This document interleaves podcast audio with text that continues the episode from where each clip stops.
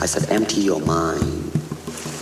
Be formless, shapeless, like water. It's about how hard you hit. It's about how hard you can get hit and keep moving forward. How much you can take and keep moving forward. Join movement expert Aaron Alexander as he dives into the minds of the foremost innovative healthcare thinkers and movement masters on their approach to optimal health and wellness. Align Podcast. Hello, everyone. My name is Aaron Alexander, and today I am talking in a ridiculous accent. I apologize if that makes anyone uncomfortable. This is the Align Podcast. I am your host, Aaron Alexander, and today I got to speak to Miss Jill Miller. She is the founder of Yoga Tune Up. She is a writer. She is a phenomenal human being to chat with. And in this conversation, we got into all sorts of great stuff. Got into optimal ways of maintaining your body. We got into the value of your feet for circulation. We got into eating disorders such as anorexia and bulimia and how to work with that. trusting my body. And the way I could trust my body was actually studying it and learning it. Every part of your body reflects your story. super fun talk, um, pretty deep, and um, I had a, just, just just such a fun time getting to chat with Jill. Uh, be sure to leave a review, share, comment, all that stuff on iTunes. Greatly appreciate it. Um, check out the website aligntherapy.com. That's A L I G N therapy.com. On there, you will find my blog. You will find hundreds of self care videos on, uh, well, not just self care. You will find hundreds of videos in general on self care, on functional movement, on how to get the most out of your body. Uh, online coaching. You'll find self care kit, which is just radical product, um, and so much more than that. You guys are going to have a great time. Get a lot of value of it, and I appreciate you checking it out. Here we go. Back to the show with Miss Jill. See ya. Align Podcast. So, Jill Miller, thank you so much for being on the show. Greatly appreciate your time. Um, I want to just get started off and um, just get a sense of like, what's your background? How'd you get into fitness and movement and self care and all that, all that stuff? What's how'd you get into it? The the background. Background Well, the, the the backstory. Yeah. it- well, first of all, Jill Miller. That's my name. I'm the creator of, uh, the writer of a book called The Roll Model, and I'm a co. Founder of a company called Tune Up Fitness Worldwide.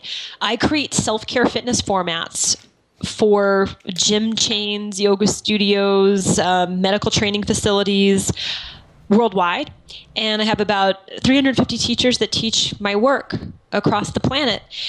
How that came to be is a long and complicated story, but the, the short version of it is that I was a really I was kind of the chubby kid. I was the kid that played with dolls. I grew up in a solar home off the grid in Santa Fe, New Mexico, and I mean, I walked. I walked with the dogs, but I was I was an indoor kid. I wasn't into sports, and I was I was pretty chunky, and I was very disembodied. Like you know, I'm an embodied person now, so you know, looking backwards in time, I can say, wow, I was really uncoordinated and klutzy, big thick glasses. I mean, I was that girl. I had, I was really smart and um, annoying, and I'm still kind of smart and annoying. But anyway, my mom brought home the Jane Fonda workout and the Raquel Welch yoga video, Nice. which I don't know if. I think I think I I think I carbon date a little heavier than you do, Aaron. But Every you know, morning, back in the I get down to Jane Fonda. I don't care about my age. you know she it stands the test of time actually it doesn't if you want to have a rotator cuff for a lifetime you probably shouldn't be doing the original um, jf workouts. So i got really into these workouts with my mom initially and you know i felt like they hurt me. I was so sore. I couldn't touch my toes. I was winded you know all of the things that happen when you first start exercising because you've never exercised in your life. And um, and then i became obsessed with them. I mean i was completely obsessed with these videos.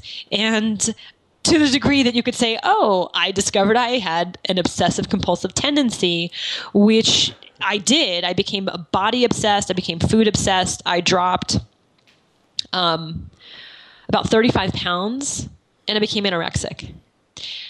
And, but what that was, was those videos were a catalyst for my body awakening and it sent me on a very long journey which included mental therapy to deal with my eating disorders because it wasn't just anorexia but i became bulimic um, but also I started to explore different modalities of yoga, movement, dance, massage. Um, eventually, I found myself working with the fine people at the Omega Institute for Holistic Studies when I was in college. I went there. Are you, are you familiar with the Omega Institute? I am not. Not. This is a, a holistic retreat center in the East Coast, Okay. and there are just hundreds and hundreds of educators there that teach in, in the well-being space. And um, I lived there. I, I did like work exchange. I lived in a tent and I sold sundries to Deepak Chopra and Rosanne Cash and Phil Jackson and like all sorts of people in the like greater holistic space.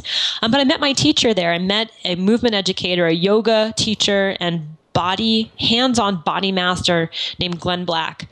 And he took me under his wing. He taught me everything he knows. And uh, flash forward 20 something years later, here I am, um, having gone down many, many, many different channels of study in the movement arts, the healing arts, and the biological sciences to get to the place where I am today, which is I like to help people learn how to self treat themselves and take their, that their fitness practices should be a practice of self care. Okay.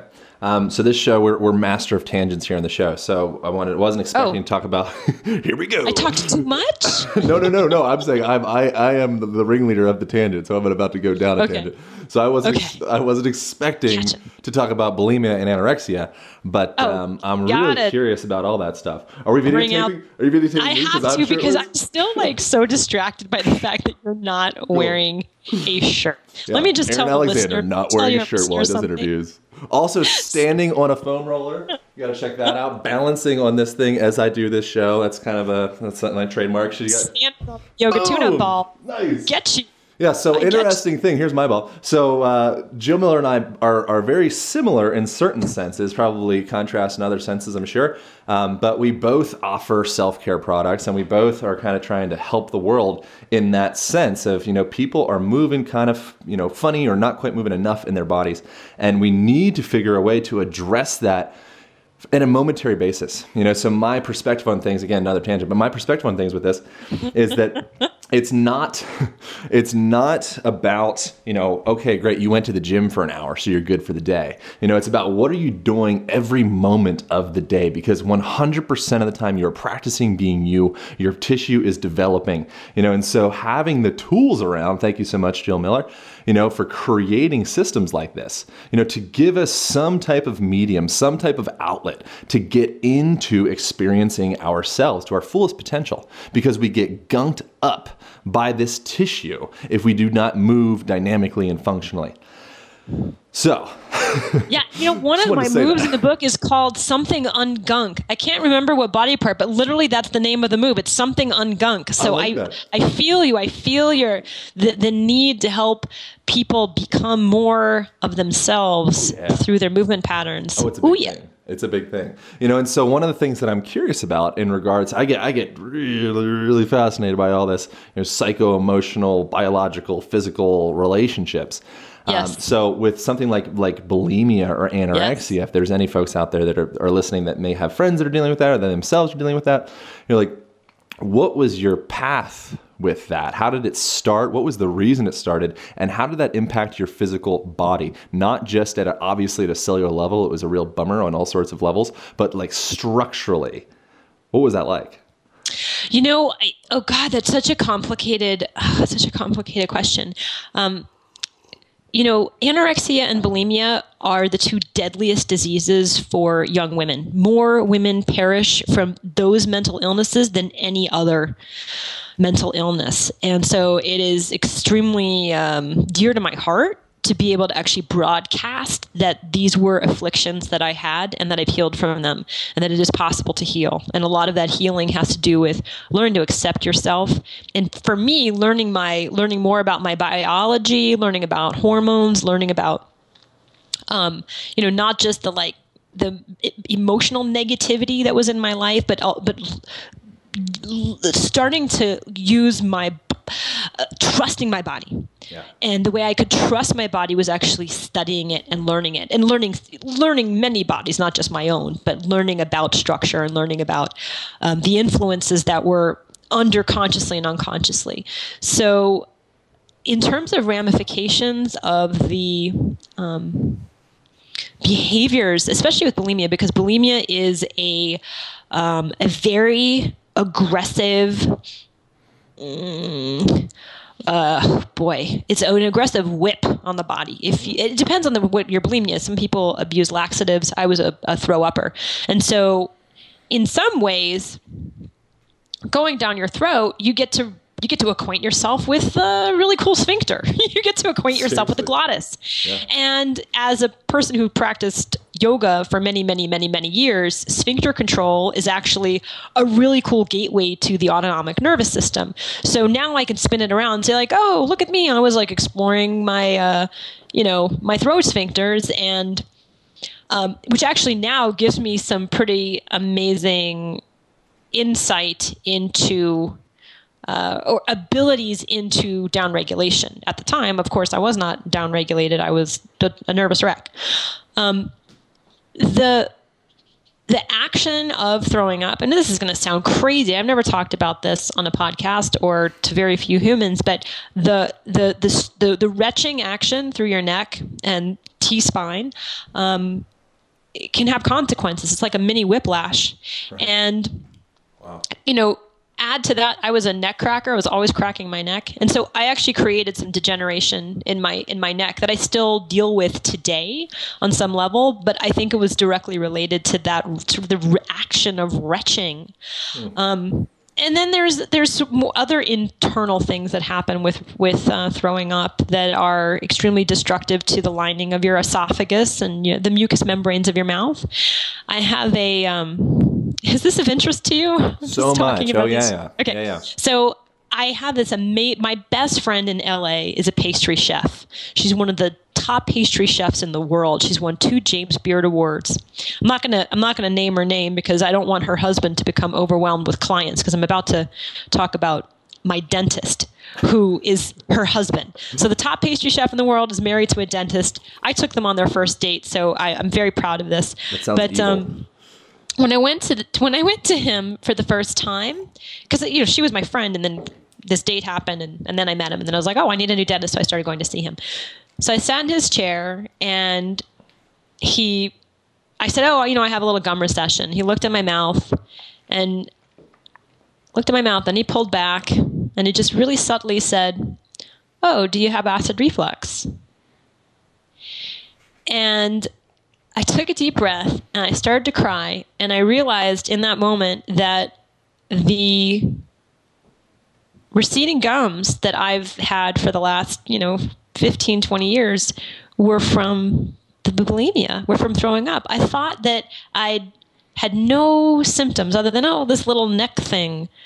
But he could see it like rings of a tree on my teeth. And it was so it was just so amazing to to to have found myself in the hands of the teeth the tooth whisperer that you know every part of your body reflects your story.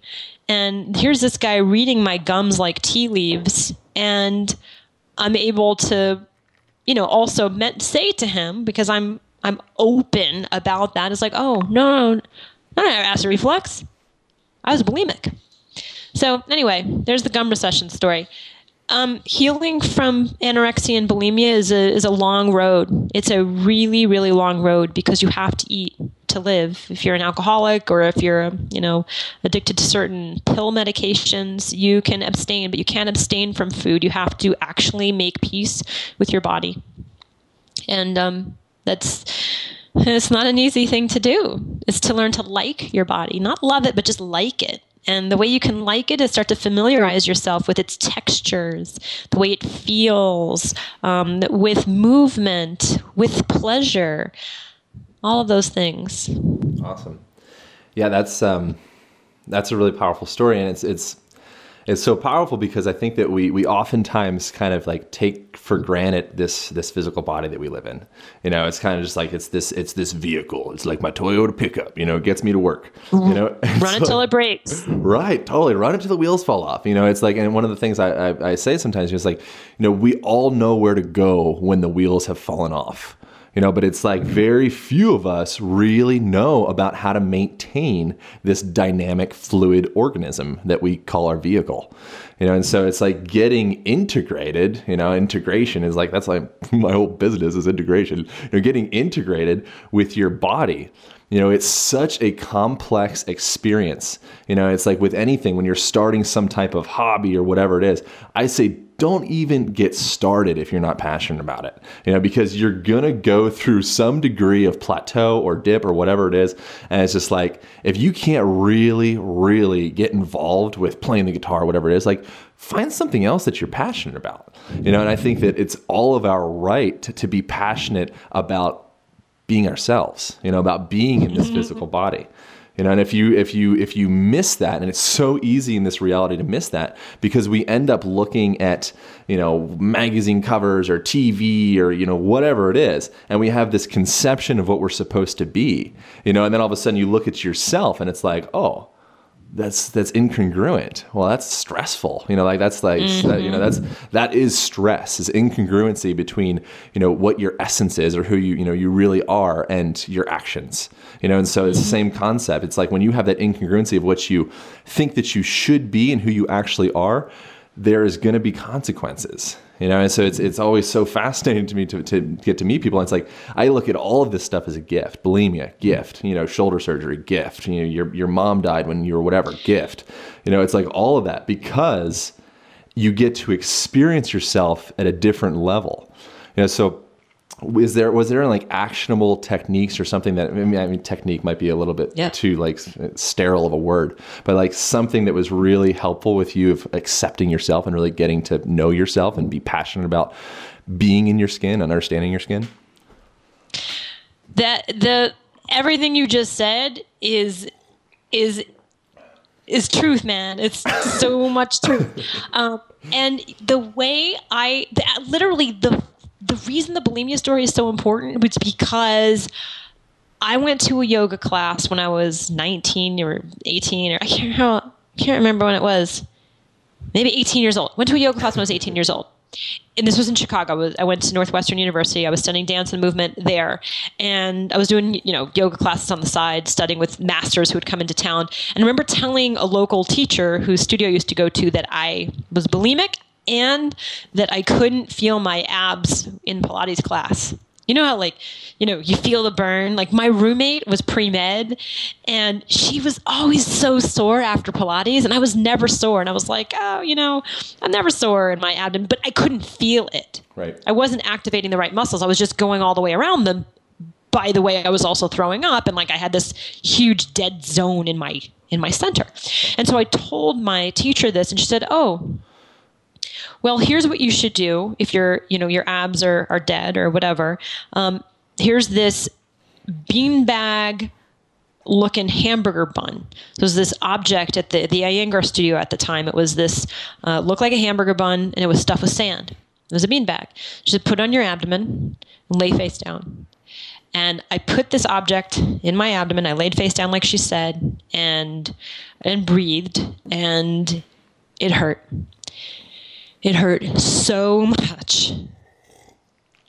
And it didn't just hurt because it hurt physically. Um, it hurt because I finally actually felt something. And I could feel what I had been doing to myself. It was literally the linchpin that opened up my somatic connection to my core was having this object that pressed into my gut. So I being the great OCD student that I was, I started to do this every day in my dorm room. I didn't have a beanbag, but I would roll up a little hand towel and I would place it on different parts of my abdomen every day before I would do anything else and breathe, uh, let my belly uh, rest around this towel.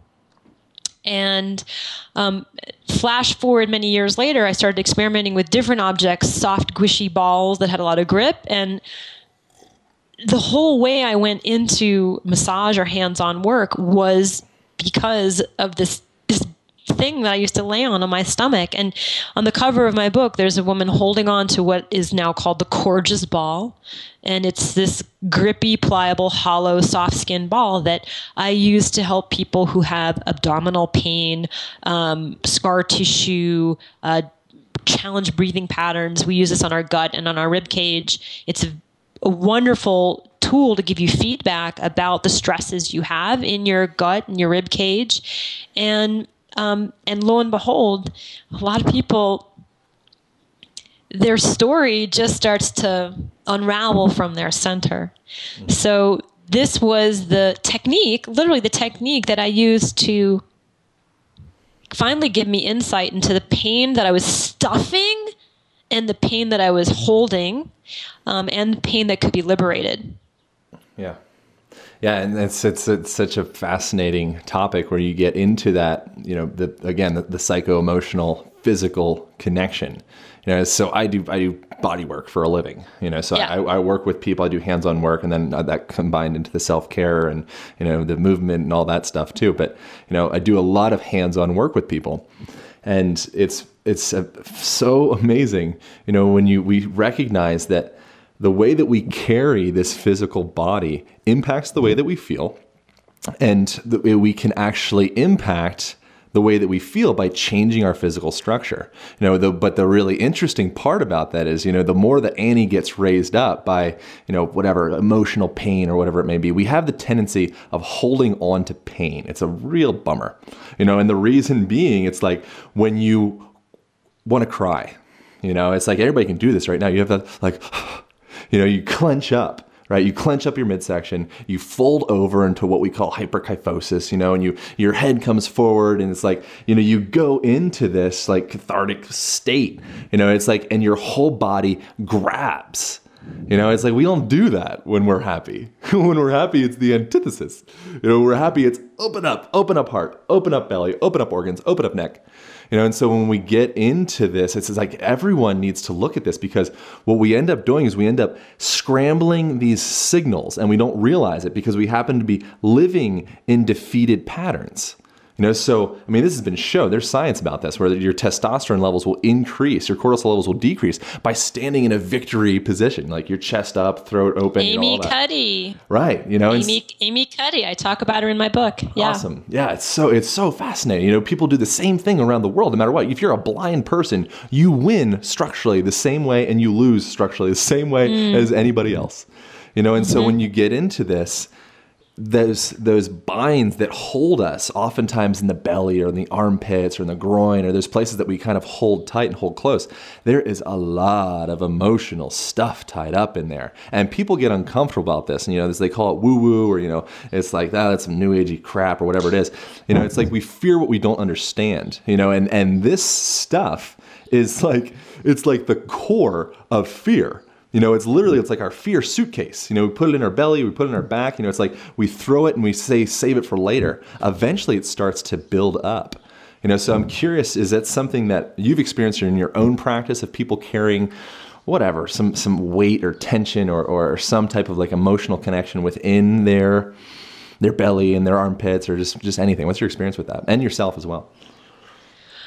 Well, I, I one one thing I usually back off of is saying, you know, well, everybody's got their anger in their right butt cheek, and yeah, everybody's got, you know, in their left side of their jaws where Grandpa lives, and and then the, you know, like I try not to to map other people's, um, you know, g- you know, gross emotional. Uh, l- landmarks. I want people to discover their own story. So I try to remain extremely neutral while being suggestive. Like, hey, you know, the thing is, is your brain tunnels all over your body, right? Your nervous system ain't just in your brain and spinal cord. Your your entire body is covered with these nerve endings that sense things, and it's covered with nerve endings that create actions for you, contractions.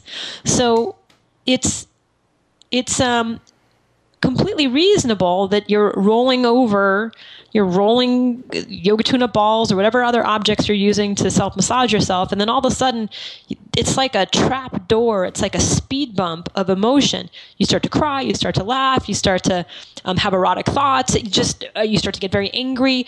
Th- these emotions that sort of filter up might even be completely um, unconnected to a story. Like all of a sudden you're having emotion, but there's no place. You're like, oh, this isn't about the time that I, I fell on my knee outside of, um, you know, the Palm restaurant or whatever it is. You know, so I encourage my students to be a witness and to also welcome the need to process emotion without attachment to any end result. So I think it's you know I am not a psycho uh, I'm not a psychotherapist. There are many psychotherapists who actually are yoga tune-up teachers who can actually really help uh, people to do some very very deep resolution around emotional trauma and it, the the process of releasing emotion from the tissues. Actually, one of the chapters in my book is called "Rolling for Your Soul," hmm. and when when I put a call to action out to our users, to our, our clients, our students, our customers, when I was writing the book, I put a call to action out. I said, How have the balls helped you? And I thought I was going to get just dozens and dozens of stories about people who'd busted their knee or torn their rotator cuff or had spinal surgery and help use the yoga tune up therapy ball as the Roll Model system to put themselves back together. But I, I think the majority of stories that I got were about emotional regulation and stress regulation. And I found that incredibly interesting that so many people are using the self care for soothing, for psychological soothing, and comma, that psychological soothing also is always directly connected to the structure that you live in. So, yeah, it's helping their knee and it's helping their rotator cuff, but the emotional component, the stress component, the ability to not take not take um, drugs that regulate you emotionally, but to be able to immediately use touch and self touch to help modulate your pain, emotional pain or physical pain or whatever it is, is extremely powerful, extremely empowering a curious question for you. What is something that you see in um, in clients or for your folks really often, regularly? You know, as far as like self care practices that most people mm-hmm. could be using right now, like actionable tools that people's like, you got to do this today. Yeah. E- easily the gut work. The gut work helps everybody uh, it's posture related. I mean, most people are compromised constantly by the conditions of our environment. So, sitting, you know, I mean, staring into computers, locking your head in that one position constantly all day. Um, impacts your respiratory tissues hands down so one thing and i do this with i do this with athletes you know pro athletes and i also do it with grandma it's something that it doesn't discriminate and everybody needs it for different reasons, but it helps to turn off the sympathetic overflow in the nervous system. It tamps that down. Immediately they get into a relaxed state. And then you can get some real work done because you can't really work well on soft tissue when you're in a heightened state, right? The muscle bracing is global. You got to somehow uh, MacGyver your way through that. And the way to do that is to um, reconfigure the tensions in all the respiratory tissues. And so that includes the diaphragm, transversus abdominis, the intercostals, and other muscles that may be unconsciously bracing uh, those structures. So the gut work with Coregeous is a go-to. And then secondly to that, I frequently teach people footwork. And I know you're standing on a thing, I'm standing on a thing. Um, our feet just take such a beating from walking on cement all the time, um, wearing footwear that is, you know, inhibiting articulation and, and so on and so forth. So um, those would be the sort of some of my two go-tos. I have like a million go-tos and every place is my favorite place. So, you know, ask me this question three minutes from now, I'll be like, oh, wait a minute. The right. best place to go is yeah. that place. Yeah. And one of the, one of the things that I've talked about on the show before is uh, you know the, the gut brain connection. Again fascinating. You know the, the, we call it the second brain of your body. You know reason being it has more neurons pound for pound than, than that of the brain. Maybe not pound for pound but in total it's comparable to that of the brain as far as comp- or, uh, density of neurons. You know so it's like it is a thinking organism. If you look at like the, the, vagus nerve, you know, vagus is, nerve is such a beautiful, beautiful nerve. It looks like this like beautiful willow tree coming out from your cranium down, wrapping around your, your heart and through your diaphragm and your belly. It's just, it's, it's beautiful, you know, but I, I believe it's 90% of the nervous pathways from that vagus nerve are actually relating back information back up to the brain, you know, so Correct. it's like, that's a big deal. You know, that's saying it's it's not like this. The brain is up here and just like head honcho with everything. The brain's along for the ride just as much as anything else is. You know, brain's super important, guarantee. Maybe a little more important than like the pinky finger. You know, but it's not as far as relationship of you know how your guts are impacting your your current state is massive. You know, one of the one of the things with that, it's like by doing belly work, like you're saying, you end up reducing that that sympathetic nervous system response, or backing yourself into that more like that parasympathetic or like rest, relax, digest space. Another thing that I want to tag along with that is you mentioned ankle work or footwork. Um, mm-hmm. So something from they I believe this is probably like derived from like the osteopathic model. You know, it's like they they, they call the the foot. Uh, it's like the pump of the body, right? So it's literally mm-hmm. kind of looks like like a pump handle, you know. And so when you if you were if you ever to like pump water out of a well or out of the ground, you, know, you have that pump and it circulates or it creates that vacuum and circulates that water. So similar concept happening with our venous flow or our blood flow back to our heart. You know, so if you have a restriction around that ankle, can you talk a little bit about how that impacts the rest of the system? Yeah, no, and I would also add to that that the the action of the foot and ankle being a a pump is not only helping with harmo- harmonious venous flow, but also the flow of your lymph, because lymph only has one direction, which is down. And in order to help the migration of wonderful macrophage to to do their their well their well-being tour through your body you need to somehow get that blood and, and the lymph moving north right. so the stagnancy it's so interesting i just had a client um, about an hour and a half ago who was here who had a ton of knee pain. Her ankles were the size of her calves. They were just massive amount of uh, edema, and so we did we did foot and calf work, extremely tender. She has actually really smart feet. Like her feet were, she didn't have bunions. They weren't covered with you know cal- um, corns and whatnot. So she's been doing good stuff for the feet, but she's got some circulation issues for sure, and very poor range of motion in the ankles and the knees and the calves. Um, you know when we when we are constantly uh, preventing that venous flow you start to get some toxic buildup. You start to impact the um, elasticity of the endothelium of the veins. And that's where we start getting those of you who are familiar with deep vein thrombosis or um, blood clots behind the knee this can happen just because of um, a lack of well, unless there's a, a certain disease that's also predisposing you to that. But from just sitting with your knees bent all the time, like sitting in a chair, I mean, you are creating a stagnant. Um, um, suture there, this very slow pressure suture. And this is near and dear to my heart because my husband had an occluded popliteal vein and he almost died from uh, pulmonary embolisms that broke off when the clot in his popliteal vein uh, finally started to um, go into other other veins in his in his body. So you know, it's interesting because he has collapsed arches and um, he's had multiple knee surgeries from running.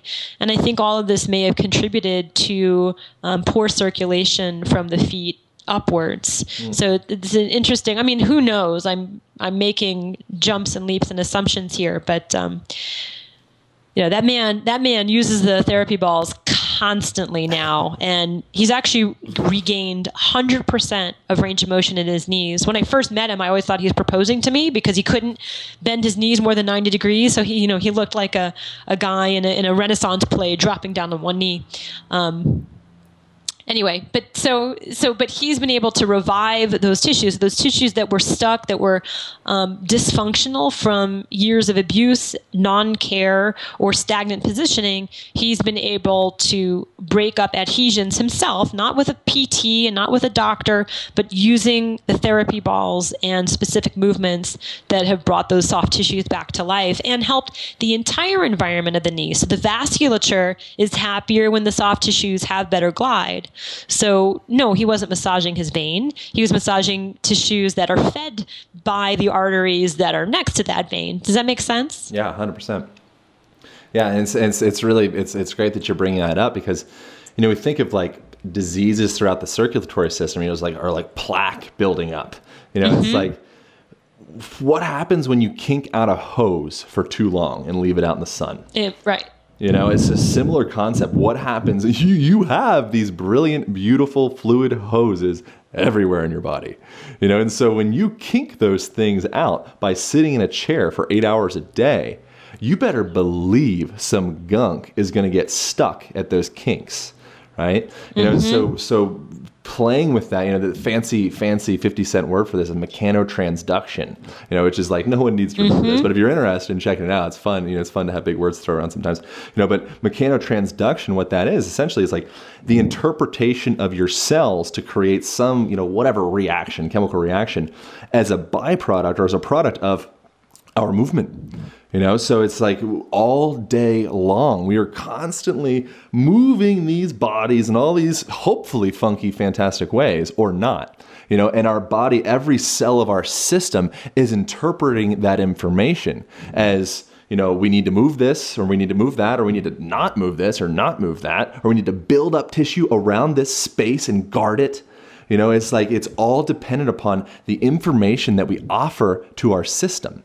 You know, and so we need to take some responsibility for this. You know, we need to recognize it's like, you know, maybe, you know, you have a genetic thing, but then, you know, read Bruce Lipton's book, you know, read, read about epigenetics, you know, and get into like, you know, get a little more optimistic and, empowered with, you know what? Yeah, my mom did have toe cancer whatever it is, but like, I don't need to get toe cancer. I mean, making the toe cancer part up, you know, but it's like, it's the movement choices that dictate the evolution of yourself. You know, so curious, is there anything for folks that may not have, you know, a, a, a uh, yoga tune-up kit um, right now that they could like grab around their house or like something they could do right now for their feet? Yeah, well, I, you know, you've got a couch probably. You've got an end of a chair. You've got doorknobs. You've got. Um, you've got to find something. There's everybody's got a dead can of tennis balls in their closet. You can use magic markers, um, you know, smaller, larger things to roll on your feet or to use as a widget to um, do some self touch in and amongst the different structures of your body. I mean, this is this is this has been done. You know, massage has been done as far as records can go back about 20,000 years. They found the first um, jade massage tool in, in, in China, hmm. I believe. And so, you know, we've always been trying to use tools to fix ourselves. You know, this is a, there's a new wave of this happening right now. I, I create programming actually in gym chains, um, launching something with 24 hour fitness in the next few weeks, few months. It's the largest gym chain in the U.S. Um, so there is a, a, a renaissance of of massage as a or self massage as a daily n- nutrient that has been I think has been missing culturally for a long time. We pay other people to do it for us, but it's so much more. And I'm not taking you out of a job, Aaron. I'm only making your clients softer when they get to job. you. No, that's the whole thing. I, I, I, swear to God, I say I'm working on firing myself like every single day. It's so funny when I'm when I'm talking to clients. The whole time I'm like, you can do this. They're like, Aaron, I'm paying you. I'm like, I, I know, but, you can do this. Yes. but it's yes. Not, but well, that's not. the thing is like because you've got your hands and bodies all the time, you know that it, with just the right angle, with just, just the right tool, and with the right intention, your clients probably can be creating the same, if not better results because it's also coming from their own agency. You know, I can only get you so far. You as the initiator of the you're the one that's doing the heal like you are the one that's doing the healing and so all i can do is tool around in you but you tooling around in yourself is actually really really works. Yeah, that's and you know, it's a really interesting study was done by a fellow named Robert Schleip, which I'm sure you've heard his name. I'm not sure, but I would yes he's in have- i mentioned him in my book also Oh, good, cool. Robert Schleip is, Yeah. a really, is a really cool dude, and he one of the things I hope he's okay with me calling him a dude. I, I'm, he's probably okay with that. Uh, but so Robert, he's Schleip- cool with that he's I- such a hippie he's, a total hippie Right, exactly.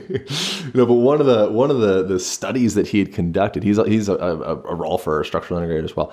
Uh, but one of the studies that he had conducted was he had anesthetized uh, a, a person by their by their own volition. They were okay with it, and um, so anesthetized being put him under anesthetics, knocked him out, and during that time, he did a myofascial, you know, release session with the person. And what they found was that nothing really happened. You know, with the person, without the person actually engaged in what's mm. happening, nothing happens. Whoa, mm. that's really, really big information.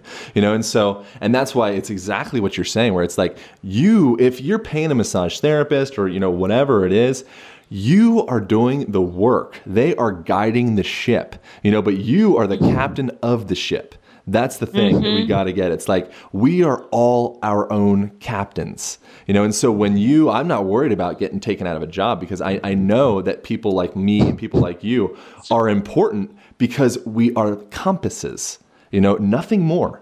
You know, it's like when you come, if you come to see me, then you're coming to look at yourself from a more global perspective perhaps or maybe like a more local perspective but what it is is about it's about wow i've noticed that i may be kind of steering my ship in, in potentially a wrong direction could you kind of give me a perspective on how to kind of get back on track and then from there then you start to develop you know, it's like somebody smart said that if you were if you're pointed in the right direction, all you need to do is walk. I think it was like Ben Franklin or something. You know, it's like if, if you're pointed in the right direction, you're good. You know, you can sprint, jog, you know, cartwheels, handstands, whatever you want to do. But it's the it's the pointing in the right direction part, and that's the part that I, you know, I, I would like to see our society recognize that we are all moving in a direction. You know, it's about getting that compass and finding the right Well, how about just go. moving? How about just moving? like I would just say, like just get up, stop sitting so much. Like, Sure. like just get moving, and then once you start to move, then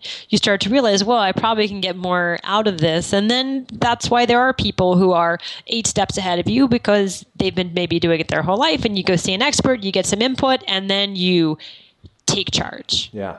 of your own destiny. Yeah, absolutely. You know, and so one of the one of the biggest things is like the engine of the ship. I'm like always doing analogies. The engine of the ship would be like, you know, your breath.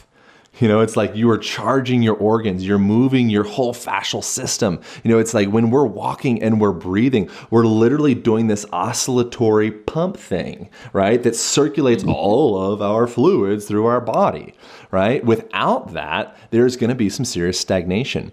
And one of the things that you, I forget what your technique is called. What is, is it the, the Roll Model or what was it called? The, the, the breathing technique that you, that I saw and I think it was like YouTube or I don't know where I saw it exactly, but I it was great. Well, there's a, there's a couple of things that I've done on whatever YouTube or different webinars I've done. I, I teach diaphragm isolations. A lot of these are found in the yogic arts. So there's one called the diaphragm vacuum, also known as Uddiyana Bandha, and also lateral abdominal churning, which is called Nauli Kriya.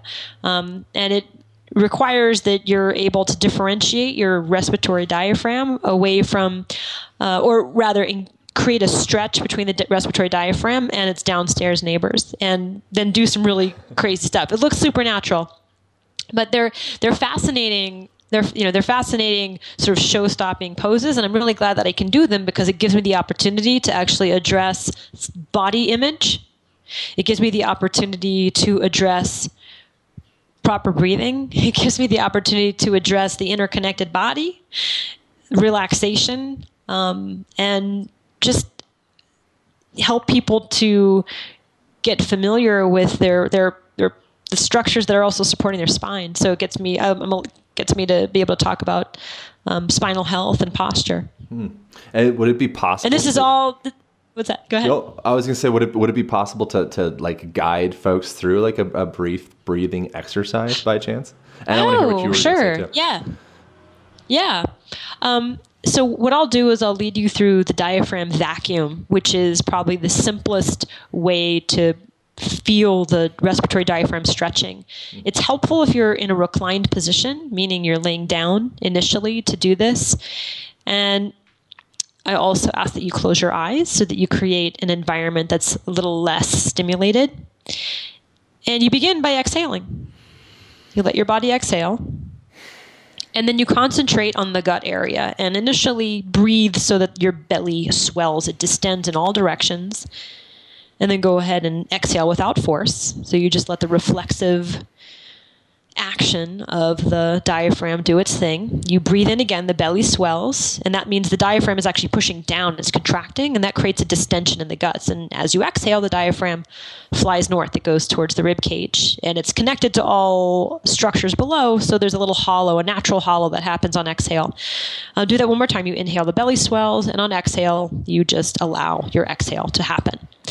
Now do the same breath in your rib cage. So don't allow your abdomen to move, but breathe into your ribs. And if you're not quite sure how to do that, you can s- stick your hands onto the side of the ribs and push them hard with your hands. And when you breathe, you should feel your ribs fighting against your pushing hands. And on exhale, uh, help your ribs to collapse a little bit. Give them a little nudge from your hands. Inhale again, the, the ribs balloon. And on exhale, you, you squinch them in. And do that one more time. This is a thoracic breath, by the way. The expansion of the ribs on inhalation. This isn't about your belly right now, it's about the ribs. On an exhale, you let go. Now, I'm going to sew those two breaths together. So, inhale into your belly, the same breath travels into your ribs. This is called an abdominal thoracic breath, by the way. And then go ahead and exhale. And do that again. You inhale, the belly swells, the same breath punches the ribs apart and then exhale, you let go. Now I'm going to change something. We're going to inhale just the way you did. You inhale belly, inhale ribs, and then exhale everything, but actually assist the exhalation. Blow the air out, get it out through your nose. And now, once you've stopped exhaling, don't inhale. Let all the tissues of your core go slack, and then poof your ribs apart as if you had taken a rib cage breath stretch your ribs apart as if you had taken a rib cage breath. And if you're doing this correctly, you'll feel this very strange suction. And then let that go. And I'll talk you through that again because it's weird. Inhale belly, inhale ribs, and then use tensioners to get rid of the breath. In fact, overcharge your exhale. Get rid of it, get rid of it. Now stop getting rid of it. Don't inhale. Let your tissues go slack, but spread your ribs as if you had inhaled into your rib cage. Remember that feeling of the ribs pushing against the hands? So broaden them, puff them out. And if you're doing that correctly, you will feel a suction literally from pelvic floor to throat. Those sphincters are going to be pulled into this weird pneumatic stretch, this vacuum, and let go. So that's the diaphragm vacuum. I like that a lot. That's um, know, I think that it's so easy to forget about our breath throughout the day. It's like there's so many things that we have to do. It's like breathing is number one, you know, and it's so easy to forget about that. You know, it's like the the free stuff is the stuff that really makes you healthy. You know, eat or eat like mm-hmm. good food from the ground. True. Take big breaths. You know, go for long walks. Look at you know, oh, expand your depth perception. You know, look over the valley. Don't always look at your your computer screen. You know, myopia. It's like you know, short sightedness. How many people are becoming short sighted these days? We're staring at the same junk all day long. That's four feet away from our face. You know, so it's like I, I love like those little reminders, those little things that people can do. It's just like, man, you think that it's so complicated to keep this, you know, this system going. It's like our evolution or God or whatever you want to believe did not make it that complicated for us. You know, we've overcomplicated the whole thing.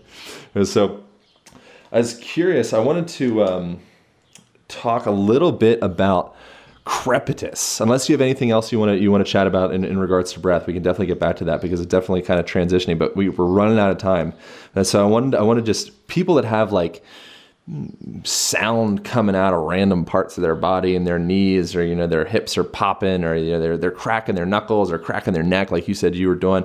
You know, is there is there anything is there like is there safe cracking is there not safe cracking is there some sounds that are okay other sounds that are not okay is there some way to alleviate these bodies of unnecessary popples and crackles and crepitus sounds? Oh my god. Well, it depends on what part of your body you're talking about, Aaron. It's like Let's do the knees. Your knees. Sure. Well, your your knees your knees should be quiet. They should be very. You have a very very thick. Not only do you have these amazing cushions called menisci in your knee, which provide cushioning, but you also have the thickest layer of cartilage and the slickest, the thickest and the slickest uh, behind your patella, and they're they're all designed to work extremely harmoniously, but our the way we wear out our knees has a lot to do with well one we could have had an injury or an accident. Two it could be the way our, our feet are falling on the earth. It could be the shoes that we are wearing. Eventually are creating a wear pattern that creates more forces going into one side of the knee versus the other. And then we start to or you could be like me you could have overstretched your knees doing crazy yoga poses back in your 20s doing uh, too many uh, uh, lotus poses and sticking my lotus up my nose. I mean, like I did crazy stuff and I overstretched all my knee ligaments. Uh, luckily, I, I don't have knee pain, but there's sounds in there from those overstretched ligaments. I have to be extremely mindful now of how I control my my knees in the in the context of explosive types of movement or loaded movements, um, and including walking. So you know, sounds sounds can happen involuntarily, like the sound of CO2 just um, uh, being discharged from tissues when you, you quickly move them. Sometimes you'll just hear a, pop sound of that dissolved CO2 uh, making a sound like that. Sometimes your hips make sounds because of unmanaged tensions between different tendons of the hip.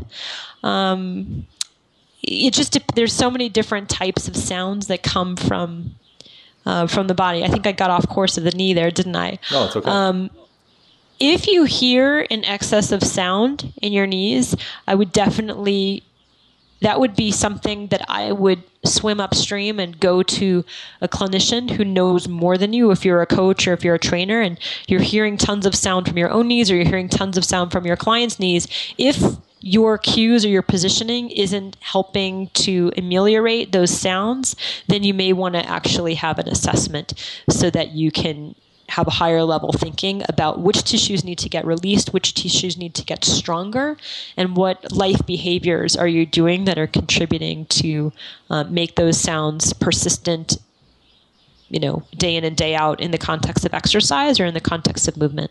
Yeah. Know, so essentially, I think what it comes down to with that is, you know, make sure your your sliding layers are sliding. You know, and so it's like when we when when our tissue ends up becoming agglomerated or stuck or dehydrated or you know what, however you want to call it. You know, when that starts to happen, the likelihood of that fascial web that we're all living in getting maybe stuck up on some bony protrusion or, or flipping over a, over a bone or you know whatever it is you know it's like the likelihood of that starting to happen greatly increases. You know when you add the right type of oil to the system oil in this in this moment is is motion right? You know Erik mm-hmm. dalton he calls he calls motion lotion. Motion is lotion. You know so it's like it's like as we're moving we're we're pumping that fluid through that system. You know but then the next thing is like movement's not enough. You know it's like movement super important but now it's how are you moving you know so it's like that's what I, I agree with you know swim upstream a little bit. You know check out i got i have hundreds of videos online. You can check this stuff out. Kelly starrett's really good about this too. Um, jill miller's really good about this. You know we have all this stuff out here that it's like check it out. You know it's like there, there are great great resources on dr google to see how functional our movement really is. You know so if you're coming down and you're collapsing the knee collapsing the foot whatever it is very likely you're putting stress on that joint. And at first it probably is not going to matter. When it's going to start to matter is when that starts to layer up and layer up and layer up and layer up and all of a sudden you're in a very compromised dangerous position you know and that's you know there's there's also degrees of like popping that's probably not quite so dangerous you know like popping knuckles and stuff like that. Maybe not great for you but it's not the same degree of you know squatting incorrectly you know where you're putting that pressure on the meniscus you know or, or mm-hmm. there's so many different potentials where it's like this is real real preventable pathologies that we're dealing with. And it's just a matter of having a little bit of awareness and then maintaining our tissue, you know, and then just practice, practice, practice. And so, Yeah, being vigilant, vigilant about position. yeah. Absolutely. Totally. I, I am definitely a, a structural, I'm on the structural bias with you, Aaron. So I hear everything you're saying. And I'm like, yes! Preach it. And thank you for giving a shout out to Kelly. Kelly is an amazing uh, practitioner, an amazing coach, amazing father, and an amazing writer. He wrote the forward to my book. Thank you very much. Um, and I actually tell his story in my book about his relationship to asthma and being an athlete who was literally taken out of the game by a wrist injury that was totally connected to his asthma breathing pattern. So it's a really cool story. Awesome. Yeah, so we are running out of time on your end here. So is there anything that uh, anything you'd like to if there's one of the questions I ask folks at the at the end of, of our chats is if you could go back to a, a previous version of yourself and give yourself any type of words of wisdom, what would that be? And you're not allowed to say I wouldn't change anything because I love my mistakes and la la la. We need we need we need advice for Jill Miller. I my words of wisdom to my little girl self is to trust your magic, trust your gift. Awesome. Cool. I love it. And then how do we find you, find your products, find your book, get connected, all that? Um, You can find my website, yogatuneup.com, or go to therollmodel.com, and that's two L's, R O L L, Roll Model. Um, I'm on social media as at Yoga Tune Up with Instagram and Twitter and Facebook. You can find me on Facebook, Jill Miller Author, or the Yoga Tune Up Facebook page. We also have 350 teachers worldwide. And so, if you're interested in not just the therapy ball work, but actually the movement programming that we do, which is extremely customized and extremely um, inter personal. There's it's not there's no code. You're not you don't go through like a uh, what's like you don't feel like you're in a flow chart when you're taking yoga tune up lessons or a yoga tune up class. It's very much an in the moment um, incredibly creative and intelligent approach that will help support whatever it is you do in life whether you like to play soccer or whether you're an athlete or whether you're a person who doesn't give two figs about exercise, you just want to get out of pain because you had knee surgery, we are that intermediate place in terms of um, the programming that we offer. And you'll find us at yoga studios, gyms, CrossFit boxes, and medical uh, medical facilities worldwide. And you can find us by going to the website, yogatuneup.com. The products are on yogatuneup.com. The book is on Amazon or at Barnes Noble or Costco. Um, and yeah, I look forward to connecting with any of your followers. It sounds like we have a very, very similar mindset. Right. And it's been a real trip talking with you, Aaron. Cool. Sweet. Yeah. Um, there's so much more to cover. So at some point we'll just have you on again and we can we can get into some other Well, maybe other I'll see you sure. at the Fascia Research Congress in September. Are you planning on going? I am planning on going to that, so that'll be sweet. I'll definitely check you out there for sure. I'll see you there for sure. Radical. Cool. Thank you, Jill. Woohoo! Thanks, Aaron. Align Podcast. Thank you so much for tuning into the podcast. I greatly appreciate your comments and your shares in iTunes. They determine the ranking and the visibility of the show, and they make me smile. So I look forward to reading those guys. Be sure to check out the website aligntherapy.com. That's A L I G N therapy.com. On there, you can find my blog, you can find this podcast, more information about the topics and the, and the uh, guests that we've had on the show. You can find hundreds of absolutely free instructional videos on self care, functional movement, how to get strong, how to get fast, how to get exactly what you want out of your body. You can check out the online coaching where we work, work out how to optimize your movement practice so that you can live optimally and pain free for the rest of your life. As well, be sure to check out the self care kit where it is as small enough to fit underneath the seat in your car. And it's like a physical therapist and a massage therapist all wrapped up into one package. I know you guys are going to love the website. I know you guys are going to get a lot of value out of it. And I look forward to hearing your comments. All right. Bye. Thank you for listening, and remember to join the movement by subscribing to the podcast. If the information has been helpful, please share and leave your comments in iTunes. Aaron personally reads each one, and it makes all the work worthwhile. Together, we will make a difference and continue to bring more powerful and inspiring messages to the world. Align Podcast.